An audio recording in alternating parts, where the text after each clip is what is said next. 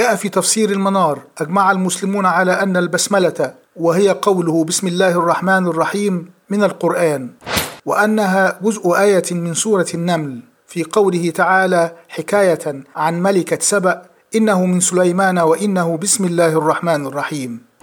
وأقوى حججهم في ذلك إجماع الصحابة ومن بعدهم على إثباتها في المصحف أول كل سورة سوى سورة براءة. المسماة التوبة مع الأمر بتجريد القرآن عن كل ما ليس منه ولذلك لم يكتبوا آمين في آخر الفاتحة.